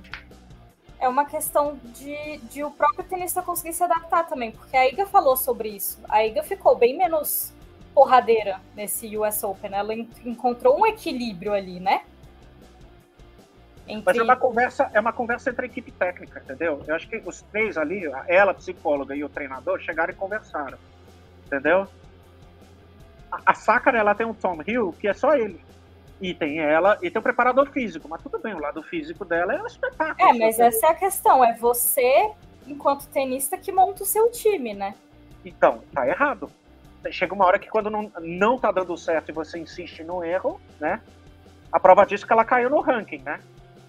Vertiginosamente. Ela era 2 É. ou 3, agora é 8, 9, não Os sei. próprios, resu- pró- os próprios resultados falam por si só, né? Isso. Agora a gente tá falando da metendo pau na Sakura e metendo pau na Halep, mas quais foram os destaques de vocês? Ah, não, Positivos. não dá pra deixar passar. Destaque positivo, Sabalenka. É inacreditável a gente falar essa frase, né? Conseguiu Pois é. defender as semifinais dela. Olha aí. Eu, eu tenho E dois. jogando bem. Não foi por acaso, jogando bem. Eu tenho duas alternativas aqui. Uma, provavelmente, acho que a Lucine vai ser parecida comigo, que é a Coco Golf. A Então, Coco Gauff- alguns destaques positivos. Eu achei o feminino bem legal. A Pliskova fez uma boa campanha. Isso. A Niemeyer verdade. fez uma boa campanha. Outra espetacular, essa menina. A Goff fez uma boa campanha. É, a Tomljanovic fez uma boa campanha. Jogou então, muito. Foram nomes aí que eu não esperava aí que, que E- fossem tão bem. A Caroline Garcia. É, Ah, Mas não, é a que Caroline Garcia eu esperava que ela fosse muito bem, né? Por Mas ela que foi destaque. Quatro, não deixa de ser positivo. ela foi semi-negativo, vai. É, então, que ia falar. Ela é, um- ela é os dois, né? É positivo por um lado, mas negativo pelo, pelo jogo que ela. a forma que ela foi eliminada, né? Agora, É. eu, vou fazer, eu vou usar o meu alternativo aqui, que é a Taylor Townsend, cara. Pra quem viu a final de duplas feminina e a campanha que ela fez nas duplas com a, com com a- Kate McNally, ela, pra mim, é extremamente positiva essa volta dela depois da gravidez. Meu, o que ela jogou nesse US Open nas duplas, ela carregou a McNally nas costas. E ela fez uma final espetacular contra a Siniakova e Krejcikova. Porém, o comeback. Que comeback. Não rolou. É, então, rolou para as tecas, né? Que tchecas. Eu não sei nem, não tenho nem palavras. Foi É. muito A fácil. Krejcikova e Siniakova são o Vasco da Gama da WTA. É o time da virada. Isso, obrigado! Gigante da colina. Arrasou nesse comentário. Vocês parem de me puxar o saco, cara. Vocês parem. Cara, e lembra- elas. Lembrar que elas tinham virado, elas tinham é, vencido de virada em Wimbledon, E no Krejcikova, Australian Open. E também. É só de virada. Só ganha de virada. elas têm os quatro slams. Tá? Elas têm os quatro slams, elas têm WTA Finals e o medalha olímpica, né? Sim, são ouro. Tem Isso, tudo, e elas né? são o único, a única dupla feminina que tem todos esses títulos. É, eu não peguei o destaque elas, óbvio, porque, é, cara, elas são muito superiores, né? Mas eu gostei muito da Taylor Townsend, cara. Eu fiquei muito impressionado, porque essa Eu- pra mim é a, é a melhor mão, é a melhor mão da WTA, disparada essa menina.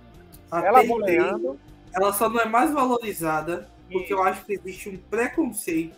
gordofobia, cara. ela. É gordofobia, pode falar o nome. É, gordofobia contra Taylor Townsend. Mas ela é uma jogadora incrível. Muita mão, muito, Muito talento, né? É muito talentosa. E muitas das vezes as pessoas elas levam essa gordofobia muito longe. Mas a gente tem que saber que muitas das vezes as pessoas têm biotipos diferentes que contribuem para ela ganhar ou perder gordura de forma mais rápida ou de forma mais lenta. Infelizmente, Sim. a tem esse problema, mas quando você vai olhar para o jogo dela, é incrível. Ah, e tem, tem gor, né, digamos, né, os, os, tem os gordinhos geniais. Oh. Nalban, Nalbandian, Bagdad, a Bartoli foi campeã de slam, pô, do jeito dela lá, ué. Grande, Marion. Mas, mas ela, ela beirava o toque, né? Ela tinha que repetir o golpe umas 20 vezes atrás para depois sacar, jogar o porro. Sim, mas pô, tem a Kuznetsova sempre jogou, né, com, né, com uma, uma barriguinha extra lá na Albandian, esses caras, todo mundo, mano. Mas... A Ospapenko ganhou, a ganhou, ganhou Roland Garros gordinha, cara. Dá pra, dá pra, compen, dá pra compensar. Agora, tem um destaque, tem um outro destaque positivo que também surpreendeu que a gente não pode deixar de falar, né? A Serena. Lá vem o Serenão, cheio de paixão. Né? A Serena. Quem, quem achou que ela ia chegar onde ela chegou e do jeito que ela chegou? Ela te catou, Já ia jogar o time Serena no ar, porque assim, a Serena, ela fez três jogos em altíssimo nível, sabe? Em altíssimo nível. Fora a, o jogo contra a Ayla, que eu acho que ela poderia ter ganhado se tivesse aproveitado as oportunidades no primeiro set, principalmente. Também. A Serena, ela foi muito bem durante o torneio. Com os seus quarentão lá, com seus problemas físicos que já são recorrentes. Mas a Serena, quando ela joga, ela joga e ela brilha. E ela encanta todo mundo, porque embora ela não tenha variação de outras meninas, ela não seja uma jogadora com kills slice o tempo todo, mas ela consegue encantar com o seu jogo. Ela é apaixonada pelo esporte. Então, todo jogo da Serena eu me emocionei. Porque a Serena, ela se entregou todos os jogos. E a gente quer ver jogador dentro da quadra se entregando, dando o melhor de si, sabe? Jogando o que sabe. Isso é muito legal. E a Serena se aposentou de uma maneira tão bonita que eu não vejo outra maneira de se aposentar melhor do que o que a Serena fez. Matheus, ela fez o melhor jogo do torneio, que foi contra a Contavate. Tá? Para mim, esse foi o melhor jogo do US Open. E a Contavate jogando muito bem. A, a gente apelidou de, de, de, de, de abacate power, né? Devido, devido ela estar vestida como se fosse. O look um... dela não a favoreceu, né? É, exatamente. Eu tô deixando é. aqui para minha especialista, a Lucine. Ela tava em look versão pepino, abacate. Você escolhe a leguminosa aqui. Não. Né? Serena só fez jogão. E é, o, jogo, o jogo da. E mesmo o jogo, né, que ela foi. Que ela, da despedida, que ela foi eliminada, ela. Juro, juro por Deus mesmo. Poderia pegar só, só o último game e repetir um milhão de vezes para todo tenista juvenil. Só, só o último game. Isso. Pra, Porque foi um... muita menina aí que não sabe, né, o que fazer com a bola. Tá aí, ó. Foi uma das coisas mais insanas e maravilhosas que eu já vi, assim, nos últimos anos. De verdade. Porque o nível de coragem, né, o nível de, de confiança, né, o nível de... de, de men, mental mesmo, assim, dela, era absurdo. Né? A mulher tava jogando ponto para se aposentar vantagem para adversária. Ela sentava a mão na bola, como se não houvesse amanhã. Tipo, era só o winner de devolução. Sem massagem, mano.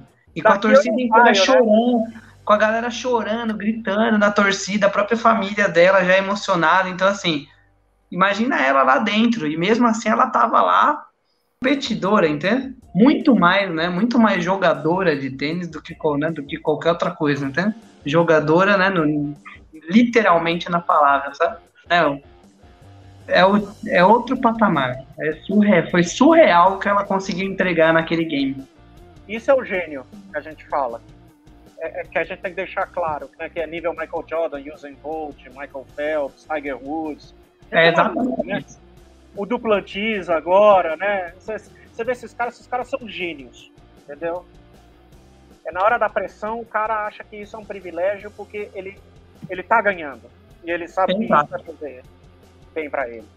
Serena provou ali que ela é Goldman, que ela é gênio, uma, a máxima do negócio. Que ela jogou nesse último game, que ela fez, a postura dela é de rainha, né? De Queen eu mesmo da parada isso toda. Foi tão forte que eu tava até comentando com o Leone, deixou um gostinho de quero mais, assim, na gente, sabe? Ah, Sim, e foi, ma e, e foi muito legal porque eu acho que, digamos assim, deu mais ainda dignidade, honra, valor para a despedida. Né? Não foi aquela despedida, pô, o cara, né, ela jogou e tal, mas se arrastando, assim, putz, levando um, um vareio. Não. Ela se despediu jogando um último game histórico, tipo, lendário. Vão repetir, vão passar esse, esse game para sempre. Então valorizou demais a despedida, a forma que foi, o discurso dela depois também foi, foi maravilhoso. Foi, foi perfeito, sabe? Né? Foi do jeito que tinha que ser escrito nas estrelas, né? E eu vou te falar um negócio, valorizou quem ganhou também. Isso a gente acaba esquecendo, valorizou muito a Ayla nessa hora. É, ela mesma falou, assim, que passou a acreditar muito mais nela mesma, né? Depois de, tipo, ai, ganhei da Serena. Agora vai, entendeu? E do jeito que foi, né? Ela também foi muito fria, né? Foi demais. Jogou bem. Né? Gelada. A Ayla foi gelada. Então, qualquer outro ali tinha, né, peidado na hora. na Toreste, gritando pela outra menina no ouvido o tempo todo ali e ela foi gelada. Absurdamente foi, gelada. Ela foi o Kimi Raikkonen do tênis, entendeu? O Iceman, a Ice Woman do tênis. Mas Sim, vocês viram a, a entrevista dela depois? Eu achei interessante o raciocínio. É que ela disse que assim, ela já estava esperando que a Serena fosse quebrar ela e fazer um comeback. Então ela estava tipo, sem expectativa nenhuma de conseguir fechar o jogo, até que conseguiu. Ah, ela deu um jeito de não ficar tão, press, tão pressionada, né? Jogar, mais, de jogar um pouco mais solta. E deu certo, porque ela realmente jogou bem nos pontos importantes. Mas Serenão é Serenão. Serenão é um monstro. Tirando a dupla, que foi, foi, foi realmente ruim, né? Mas que aí Sim. também Aí também a gente não pode culpar, porque a coitada da Venus também, né, nessa... Tá chegando no seu finalzinho. Não, mas ela já tá, né? Eu acho que ela mesma também já não tá tão mais preocupada em jogar torneio, aquela coisa de fazer uma temporada. Né? Já anunciou de alguma forma que, né? Não. É, é, é, é mais tchau e benção, né? É. Mas esse jogo né, da, da Serena foi não, eu nunca vou esquecer, né, esse último game também, porque assim, em algum momento, né, alguém falou, né, essa, essa, ou mandou essa frase no grupo, né, eu, eu tava conversando, vendo, né, o jogo com um amigo, com um amigo meu que também né, é fã de tênis tudo mais, e a gente, em algum momento alguém falou isso, né, falou assim, cara, pode ser a última vez que você tá vendo a Serena na sua vida. Quando isso bateu assim, eu falei, caralho, tipo, é, é verdade, né? Tipo, é a última vez que a gente pode estar tá presenciando ao vivo, né? Serena jogando desse jeito e desse, nesse nível. E do jeito que foi, foi perfeito. Beleza, gente. Só passar os resultados das duplas também. Nas mistas, Sanders e Pias foram campeãs, campeões das duplas mistas. No feminino, Kretikova e Siniakova. E no masculino, Ren Salisbury. O Pedro abriu o um sorriso aí por dentro, porque ele é fãzaço do Rajiv Ram. Eu queria só falar das mistas. Despedida também de, de, de, de Kristen Clipkins, tá? Essa é a parte legal. E pela primeira vez, ela chega na sua primeira final de slam, que é o seu último jogo da carreira. Essa, essa é a parte mais legal do jogo. E eu vi o jogo dupla australiana amplamente superior. O John Pierce numa, num dia ótimo. Agora, e o inoxidável Eduard Roger Vasselan, rapaz. O homem com 40 e cacetada continua ali jogando, tá? Pois e, é. E Rajib Khan e Salisbury fizeram um jogaço também contra Kulov. Foi também engraçado esse torneio. Foi os número um contra o número dois em três, em três modalidades, no masculino, no feminino e na duplas masculinas. E defenderam o título. E defenderam o título. Rajiv Khan, um, um torneio espetacular, para quem não viu. E a final feminina a gente falou, né? Feitikova e Siniakova. Como elas é que fizeram o comeback delas. Ah, garoto. Aí vai. Exatamente. Vamos chegando no final e a gente fez o Pix premiado aí com o US Open e quatro pessoas acertaram pelo menos um dos campeões aí, jogando na tela. o arroba Hanson Will, o arroba Will The Wizards, o arroba Vitor FRC e o arroba Holly Fuck Holly, né? Aí que acertaram ou o Alcaraz ou a Iga Tech. Aí a gente vai fazer o sorteio aí. Quem for sorteado, a gente vai mandar mensagem posteriormente aí para mandar o, o Pix premiado, sorteando aqui. E foi o Holly Fuck Holly, e o vencedor do. Com o nome dele? Ainda bem que passou da meia-noite. Não, o nome dele. Não tinha como prêmio ir para outra pessoa, não. É. Glorificado, né? Não, esse daí está, de certa forma, abençoado, né? Nesse dia tão especial. É,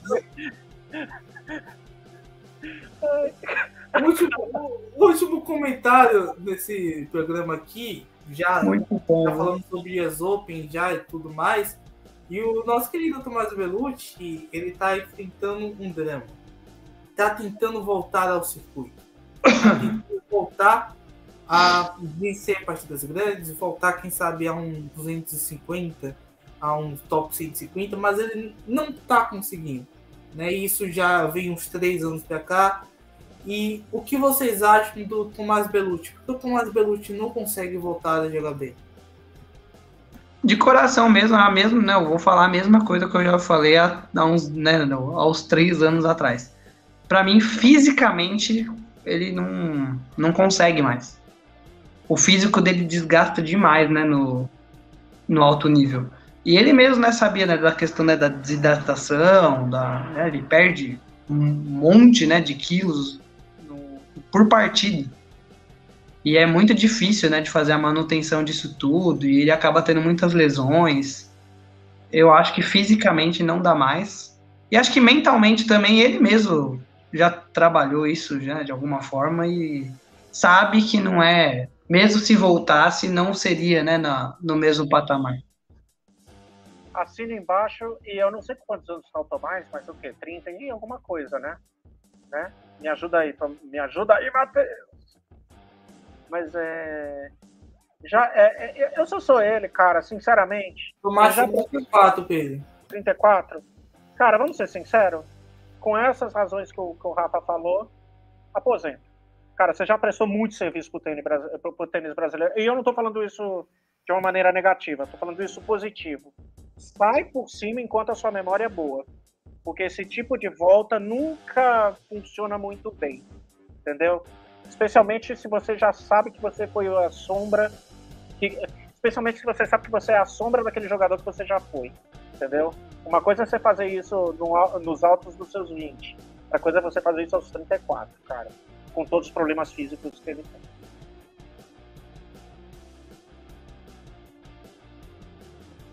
Show de, show de bola. É, vamos terminando o episódio de hoje. Comentários finais, Rafael. Agradecer mais uma vez toda a galera né, que acompanhou a gente no, no Twitter, nos Spaces, principalmente, né, ao longo aí do, do torneio. Todo mundo que ouviu o podcast de, de hoje. E aos deuses do tênis, né? Porque esse US Open foi abençoado mesmo. Porque, olha, essa despedida da Serena, o jeito que foi, né, o, os jogos e a, a sequência do Alcaraz e do Rude, essa questão né, dos dois se encontrarem na final disputando ao mesmo tempo o número um e o, a questão inédita do título, sabe? Foi tudo escrito maravilhosamente bem, foi um roteiro maravilhoso, então, né, vida longa aí, né, os novos do tênis, e vida longa também, né, os que se despediram aí, né, Serena, o Bruno Soares também, todo mundo que né, entregou o máximo possível e fez do esporte o que é hoje para que esses novos possam estar lá, né? Então, só agradecer e vamos que vamos. Ainda tem mais esse ano aí, não acabou não. Lucine, agradeço pela participação. A gente aí chamou a Lucine hoje à tarde. A Lucine falou, quero. Eu agradeço por também fazer parte também dos nossos spaces também no Twitter aí durante esses 15 dias, sempre participando, sempre falando e com seus bordões sempre bem humorados. Obrigado, Lucine. Eu que agradeço. Sempre adoro trocar ideia com vocês. E acho que o US Open é um torneio muito interessante porque ele sempre entrega histórias diferentes, né? Ano passado a gente teve os dois campeões, o Medvedev e a Raducano. O Medvedev perdeu um set só, Raducano não perdeu set nenhum. Os dois fizeram assim o torneio da vida deles. E esse ano a gente teve o Alcaraz com jogos longuíssimos de cinco sets, muito sofridos. A Iga também sofrendo muito para ganhar os jogos dela. E então, super diferente um ano do outro, campeões diferentes. Então é um slam que ele dá uma emoção a mais, assim, porque tudo pode acontecer em Nova York, parece, né? Exatamente. Nova York é uma cidade diferente. É de diferentes povos, diferentes é, culturas e diferentes campeões de Grand Slam, né? São três nos últimos três anos. Pedro Darel, parceiro da gente aí dos nossos Spaces já, Wimbledon, Roland Garros, é, Nova Austrália. York. Você esqueceu da Austrália. Na Austrália também, na Austrália também estava. Na Austrália foi antes dos jogos. Meu e Deus, Roland eu morrendo, e eu morrendo para assistir o Djokovic, o maldito Djokovic. É, Roland Garros, a gente teve até espécie de manhã também e teve de noite, né? Falamos do, do, melhor bigode, do melhor bigode do circuito, tá? Que foi é. Jordan Thompson. Jordan Thompson. E o Wimbledon foi os 15 dias direto aí eh, para acabar com, com o ser humano, todos os dias a gente tava falando. E nesse US Open foi um pouco mais complicado, porque Olha, Rafael Nadal que perdia a sede do indicado. gente, cara. Pô, não dá, cara. Serena ele. Né? Ali, os caras sempre querendo frustrar a gente, mas a gente fez o nosso Space. Então agradeço, Pedro, pela sua parceria também, por estar sempre conosco. E o Papão também com o Fred Neumann, que fizeram uma grande. É, um grande momento em Toronto, né? Isso com, o repórter em loco. Repórter em loco e, e, direito, direito a cornetagem em imagens de quem é magro e quem é gordo no treino, né? Porque isso, Fred Neumann, vou te contar, viu? Mais, ele já não tem mais vergonha na cara, fica mandando aqui, perguntando. Aí os caras perguntando se a, Ostapenko estava gorda, se a Kenning estava gorda, se a, a Bianca Andreesco estava gorda. Era isso, tênis não era, né? Era para saber se as meninas estão gordas. Né? Mas enfim, Uh, cara, foi muito legal. Eu, você sabe, né? Eu, Rafa, professor, professor, grande fase, hein, professor? Você tá demais, você tá demais, professor. A melhor fase de, melhor fase de todas é sempre do Matheus. É, esse, esse é. Esse é. Ele já virou comendador. Esse daí é outro nível, cara. É comendador. Zica reversa é com o rapaz. Que isso. grande né? Lucine. E grande né? Lucine. Ele que acabou com, acabou com a, com a campanha do Tsitsipas, porque ele falou que o Tsitsipas ia ser campeão. Meu Deus, é verdade! É, a zica dele foi tão potente, cara, que, que, que nem... Não, Matheus, Grêmio... você acabou com a carreira do rapaz. Acabou. O cara chegou lá, parecia que tinha comido cinco feijoadas do nada lá, um azeite de dendê aí da Bahia. Porque vocês não viram o que eu fiz nas quartas de finais femininas. Isso! Eu todo mundo. Nossa, não, olha, esquece. Mas enfim, e grande professora Lucine, que segundo meu filho João é professora, né? É professora, oh. né? Que ela, ela pergunta que hoje ah, o Cine perdeu, a professora Lucine deve estar mal. Né? Eles, Ai, ele, ele me pra... conhece. É assim, por dois Eu confesso que no final do jogo do Sinner e do Alcaraz eu pensei, ai, saudades Wimbledon. Não, olha. Mas enfim. E foi que eu fiquei até tão tarde assistindo. Nossa! Nossa! Mano, eu, so, eu sofri muito esse dia aí também, porque eu, eu tava torcendo pro Sinner.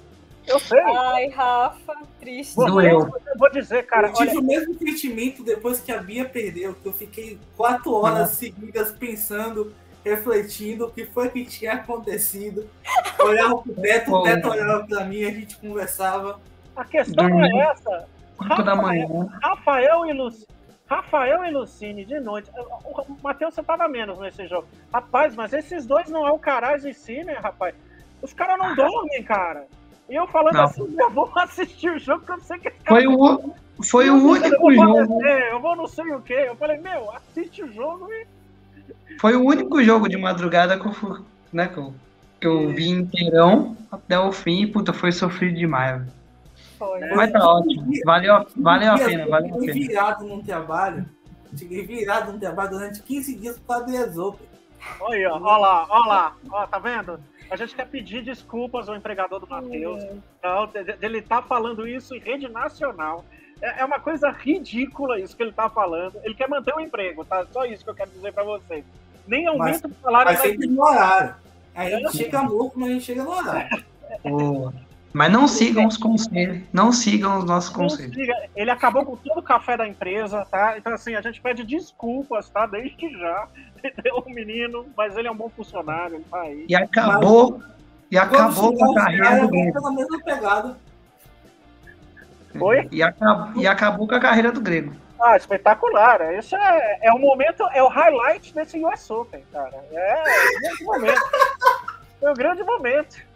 Isso e a piada, né, do galã, né? Que se, se depois das oito ele, continu, ele continuaria na Globo, né, fazendo sucesso. Cara, não dá. Os caras, eu vou te dizer, cara, ó, fazer Space com o Matheus, eu não é reclamação, eu tô falando isso em via prática. Aquela, Lucinho tá até rindo. Os caras arrebentam coisa, comigo, cara. O Alcaraz, na final, usou Clearman. Isso! Anti-Casper. Ele, ele, tinha, ele tinha o shampoo anti-Casper. Não, cara, o cara me soltou cada uma. Não dá, cara. Não dá, entendeu? A gente tenta, a gente tenta passar informação de qualidade e os caras arrebentam. Entendeu? Não dá. Mas tá bom. Tá, bom demais. Mas tá vale. excelente. Gente, agradecer a vocês todos, né, pela participação aqui no Mundão. A gente está semanalmente, segunda-feira, a gente vai falar muito sobre tênis.